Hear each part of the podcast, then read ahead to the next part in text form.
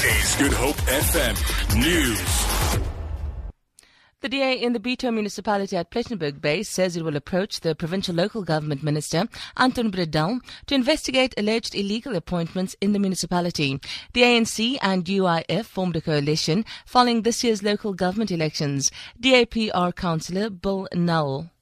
The uh, deputy mayor's wife, who was dismissed from Bitou municipality for fraud charges in 2015, they have reappointed her now and they're also appointing her as an acting head of uh, one of the major departments in the Bitou municipality, for which she does not have the uh, required competencies in terms of the law required by law.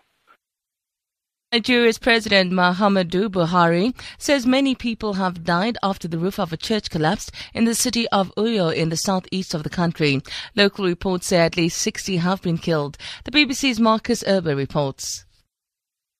The accident happened as hundreds of worshippers were attending a ceremony to ordain the founder of the Reigners Bible Church as a bishop.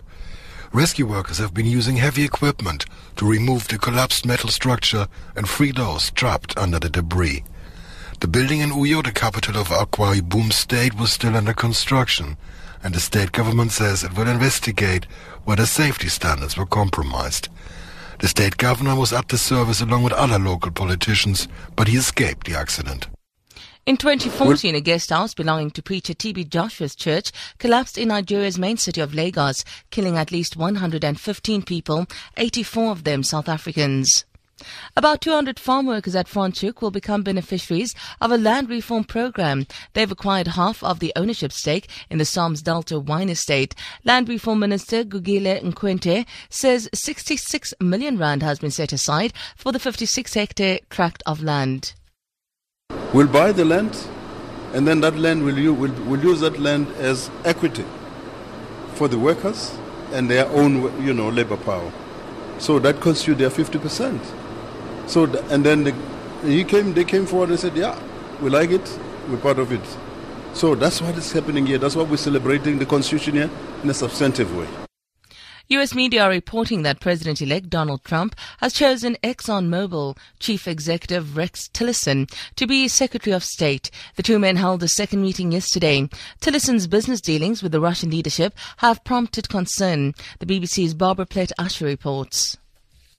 This is the latest twist in Donald Trump's weeks long search for a top diplomat. He's been considering close to a dozen candidates with significantly different views and backgrounds. Transition officials say he's finally settled on Rex Tillerson, although there's been no official announcement. The longtime oil executive doesn't have any diplomatic experience, but he has done business with many foreign governments, including in Russia, where he's developed a good relationship with the president, Vladimir Putin. That's one reason his nomination would be closely scrutinized by lawmakers, especially in the wake of intelligence assessments that Russian hackers acted covertly to promote Mr. Trump's election campaign. For Good Hope FM News, I'm Sandra Rosenberg.